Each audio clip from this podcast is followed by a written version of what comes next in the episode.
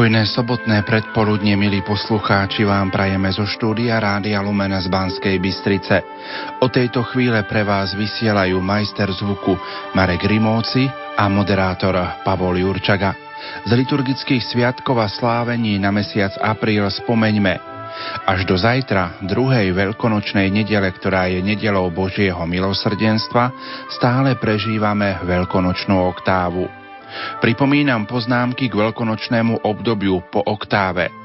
Po všedné dni sa nedovolujú omše za rozličné potreby ani votívne, iba že by si to vyžadovala opravdivá potreba alebo úžitok veriacich. Dovolujú sa však omše o svetých, na ktorých je spomienka, alebo omše o svetých, ktoré sú na ten deň uvedené v martyrológiu. V omši sa pridáva jedno aleluja k úvodnému spevu a k spevu na sveté príjmanie, a to i vtedy, ak tam nie je a neodporuje zmyslu textu. Oficium osvetých, najmä spoločná časť apoštolova mučeníkov, má časti vlastné tomuto obdobiu. V ofíciu sa pridáva aleluja iba tam a tak, ako je to na príslušných miestach naznačené. V pondelok slávime slávnosť zvestovania pána, ktorá bola preložená z 25. marca. Lebo vtedy sme prežívali Veľký týždeň. V kréde sa pri slovách a mocou Ducha Svetého stal sa človekom, alebo ktorý sa počal a narodil sa z Márie Panny, poklakne na jedno koleno, keď vyznanie viery sa recituje, alebo na dve kolená, keď sa spieva. 14. apríla slávime tretiu veľkonočnú nedelu. Je to biblická nedela. 21. apríla to bude štvrtá veľkonočná nedela, ktorá sa označuje aj ako nedela dobrého pastiera. V túto nedelu sa konajú osobitné prosby za kňazské a reholné povolania. 23. apríla bude spomienka na svätého Vojtecha, biskupa a mučeníka. 25. apríl to bude Sviatok svätého Marka, evanielistu. Nuž a 29. apríl budeme sláviť Sviatok svätej Kataríny Sienskej, panny a učiteľky cirkvy, patronky Európy. Pripomeniem ešte úmysly apoštolátu modlitby, všeobecný, aby verejné nábožné slávenie viery prebudilo veriacich do duchovného života. Misijný úmysel – aby misijné cirkevné spoločenstvá boli znakmi a nástrojmi nádeje i z mŕtvych stania. Úmysel konferencie biskupov Slovenska nech sa na príhovor slovanských vierozvestov svätého Cyrila a Metoda naša viera v Ježiša Krista umúčeného a pochovaného, ktorý vstal z mŕtvych, stáva dôvodom nádeje aj v bolesných chvíľach života.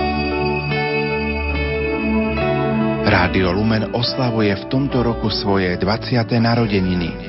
Svoje prianie pripája banskobistrický diecézny biskup Monsignor Marián Chovanec.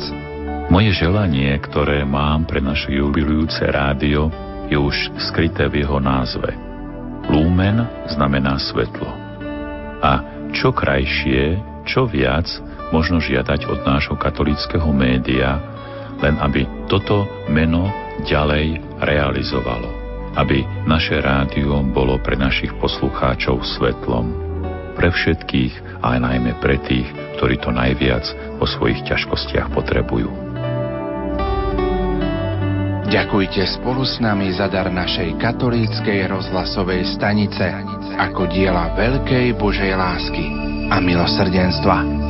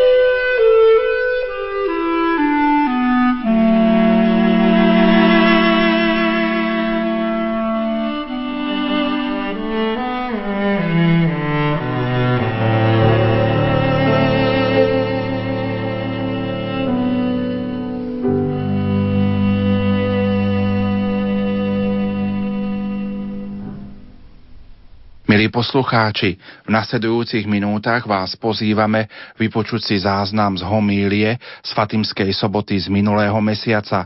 Svetu omšu na Starých horách celebroval generálny vikár Bansko-Bystrickej diecézy Monsignor Marian Bublinec. V homílii uviedol aj tieto slová. Drahí bratia a sestry, niekedy, keď sa začne čítať Evangelium, tak máme takú možno tendenciu hneď vypnúť a povedať si, už to poznáme Podobenstvo, ktoré sme aj dnes čítali, je asi najznámejšie z celého svätého písma a zároveň asi aj najkrajšie.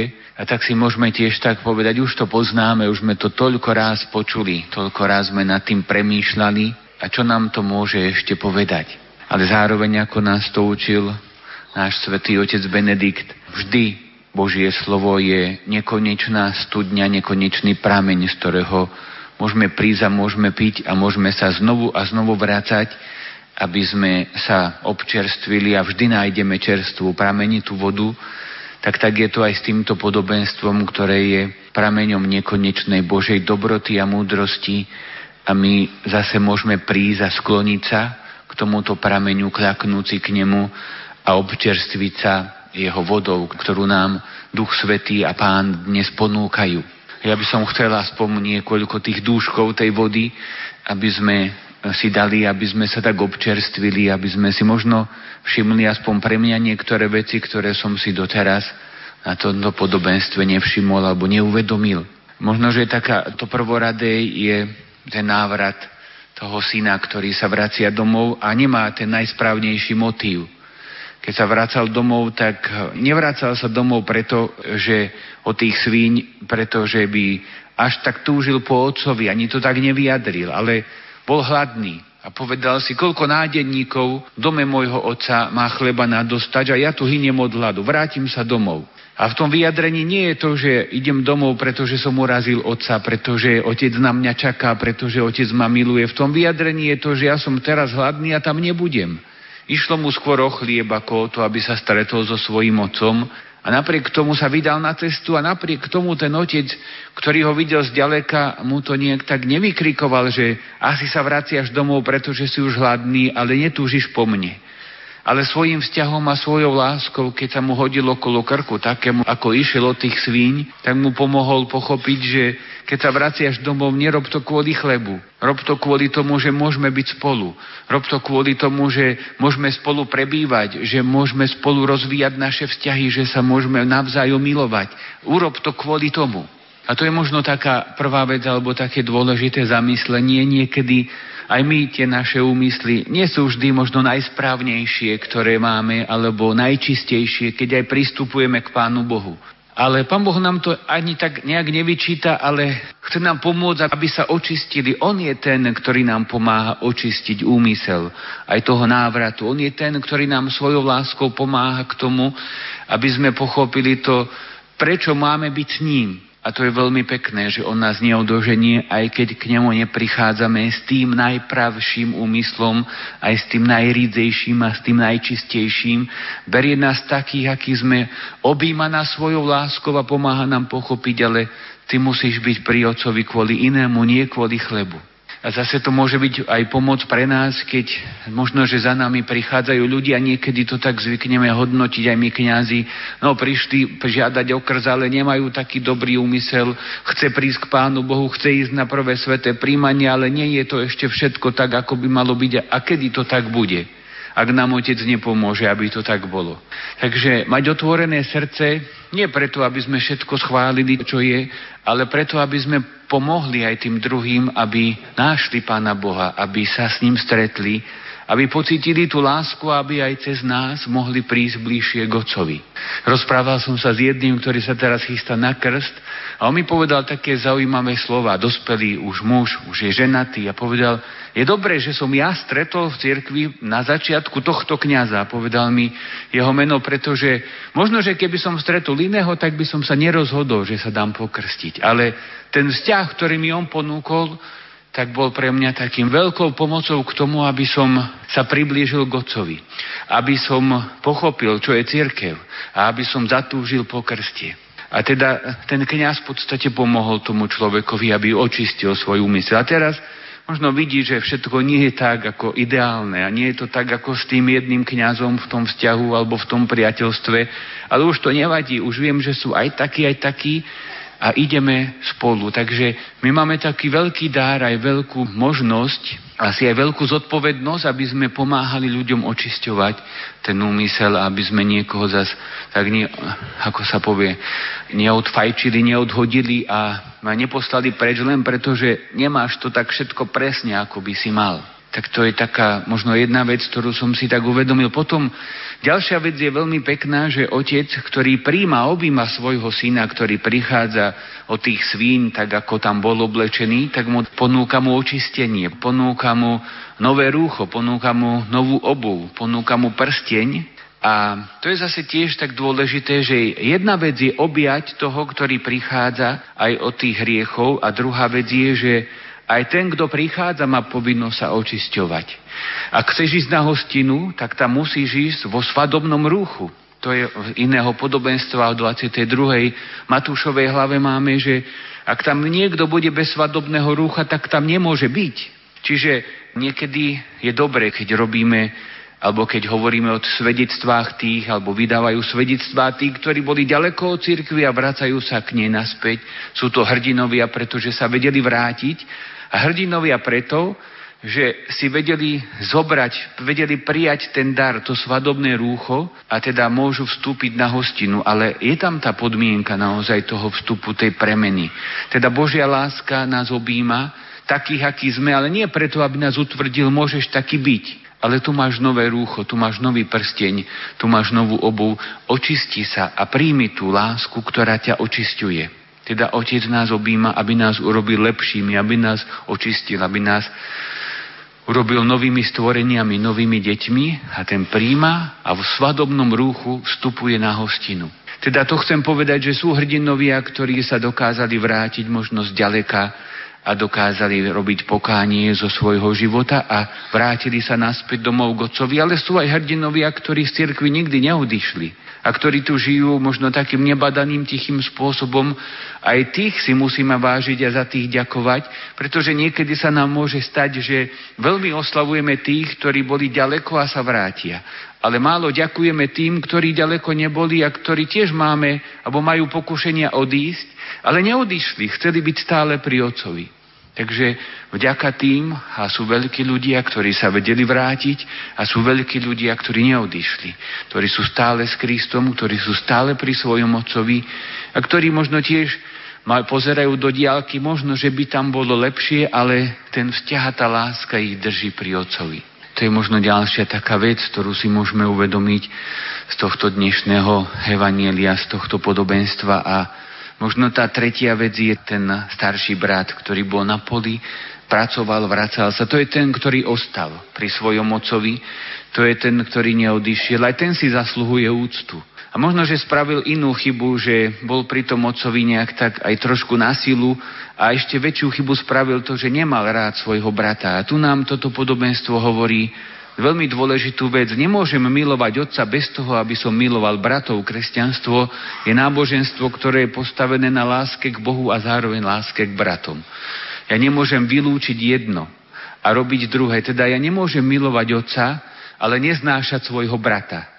To nám hovorí zase svätý Ján na inom mieste, ten, kto povie, že ako môžeš milovať Boha, ktorého nevidíš, ak nemiluješ brata, ktorého vidíš, tak si luhár. Nehovoríš pravdu. Kresťanstvo je náboženstvo, o ktorom sa nedá rozmýšľať inak iba tak, že milujem otca a zároveň milujem bratov a sestry, ktoré sú okolo mňa, teda má ten rozmer gocovi a má ten rozmer horizontálny, teda ten rozmer taký bratský a sesterský, že sa milujeme navzájom a nemôžem svoj vzťah k Bohu rozvíjať takže budem vylúčovať bratov zo svojho života. A je tam také zaujímavé to, čo som si tak všimol, že, že ten brat, keď sa vracal z poľa, tak, tak počul tú hudbu, počul aj tanec, asi spev, teda vedel, že sa hoduje. Je zaujímavé, že nešiel dnu. Tam ani nebolo, že stretol sluhu, to by sa ešte dalo pochopiť, že stretol sluhu, ktorého sa spýtal, že čo sa to deje, ale on si ho zavolal. Čiže zastal pred tým domom, kde bola oslava a prečo nešiel dnu? Prečo nevstúpil vlastne do toho, že pozriem sa, čo sa deje, veď som doma. nikto ma od nikiaľ nevyháňa. Ale on si zavolal sluhu a toho sluhu sa pýtal, čo sa to deje. A to som si tak uvedomil. Chod sa pozrieť sám, čo sa deje.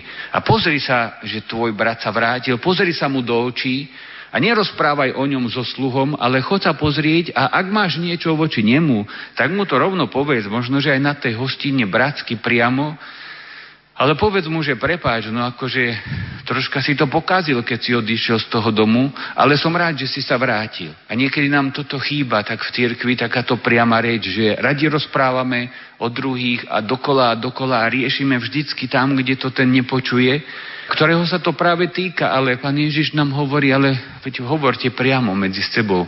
A nielen pán Ježiš, tá komunikácia je niečo normálne, nie je niečo, čo z Evanielia iba vyplýva, ale čo, čo je normálny každodenný život a kresťanstvo nás tom ešte podporuje. Choď a povedz tomu bratovi svojmu, že asi si to nerobil dobre, ale som rád, že si späť. A toto chýbalo tam.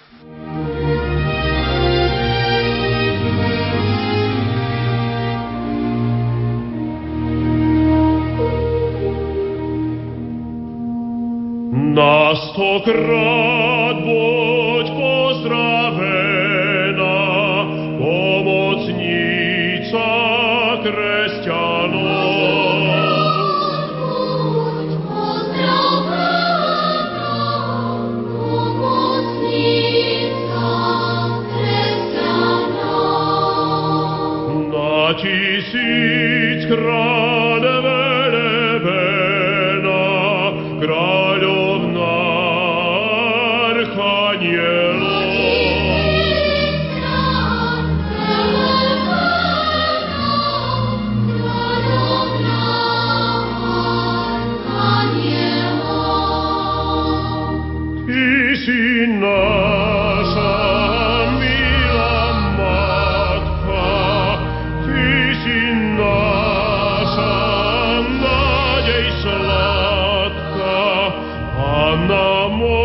tonight.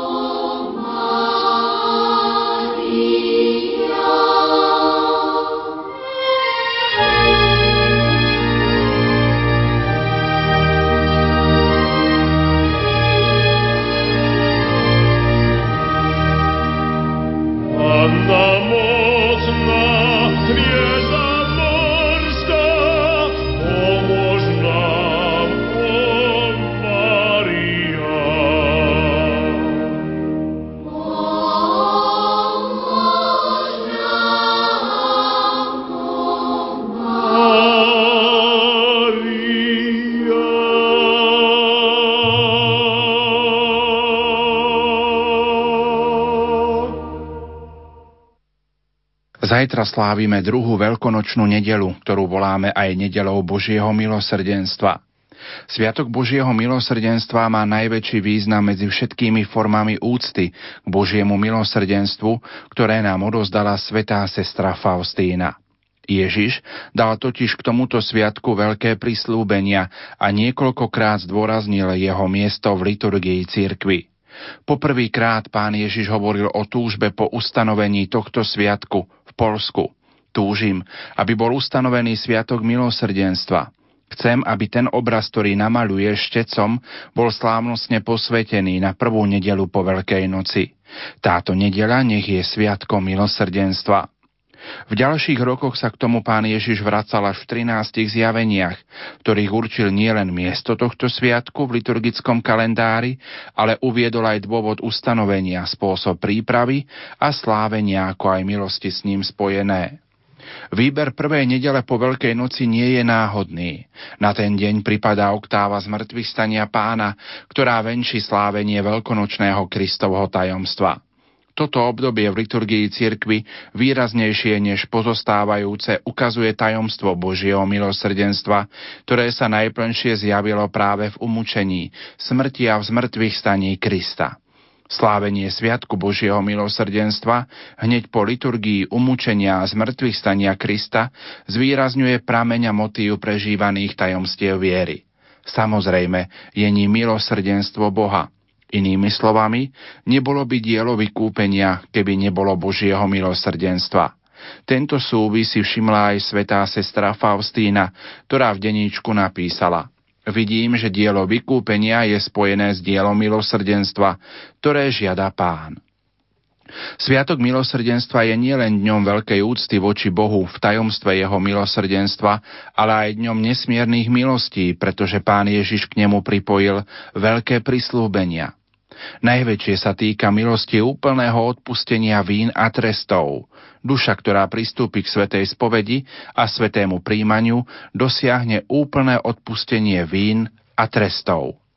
Táto milosť, vysvetľuje profesor Ignác Rožičský, je niečím oveľa väčším než úplné odpusky – Úplné odpusky spočívajú totiž len v odpustení dočasných trestov, ktoré sme si zaslúžili za spáchané hriechy, ale nikdy nie sú odpustením samotných vín. Táto mimoriadná milosť je zároveň väčšia ako milosti šiestich sviatostí s výnimkou sviatosti krstu, pretože odpustenie všetkých vín a trestov sa dosahuje jedine sviatostnou milosťou krstu. V uvedených prislúbeniach Kristus spojil odpustenie všetkých vín a trestov so svetým príjmaním prijatým na sviatok milosrdenstva. Je samozrejme, že sveté príjmanie musí byť na sviatok milosrdenstva nielen hodne prijaté, ale má splňať aj základné požiadavky úcty k Božiemu milosrdenstvu, aby sme mohli získať úplné odpustenia vín a trestov. Treba tu vysvetliť, že k spovedi nemusíme pristúpiť na sviatok milosrdenstva, Môžeme túto sviatosť prijať aj skôr. Dôležité je však to, aby naša duša bola čistá, bez náklonosti k akémukoľvek hriechu. Pán Ježiš povedal, že v tento deň sú otvorené všetky Božie pramene, cez ktoré plynú milosti. Nech sa nebojí priblížiť ku mne žiadna duša, hoci by jej hriechy boli ako šarlát. V tento deň všetci ľudia, bá tí, ktorí si predtým neúctievali Božie milosrdenstvo a ešte sa len obrátili, môžu mať účasť na všetkých milostiach, ktoré Pán Ježiš pre tento sviatok pripravil. Jeho prislúbenia sa netýkajú len nadprirodzených milostí, ale aj dočasných dobrodení, ktorých veľkosť nie je ohraničená. Ľudia plní dôvery môžu prosiť o všetko pre seba i pre iných, len aby to, čo v modlitbe prosia, bolo zhodné s Božou vôľou, teda dobré pre človeka v perspektíve väčšnosti. Milosti potrebné k spáse sú vždy zhodné s Božou vôľou, lebo Boh po ničom inom tak netúži, ako po spáse duší, za ktoré Ježiš obetoval svoj život – teda vo Sviatok milosrdenstva sú milosti a dobrodenia dostupné všetkým ľuďom a spoločenstvám, ak o ne budú s dôverou prosiť.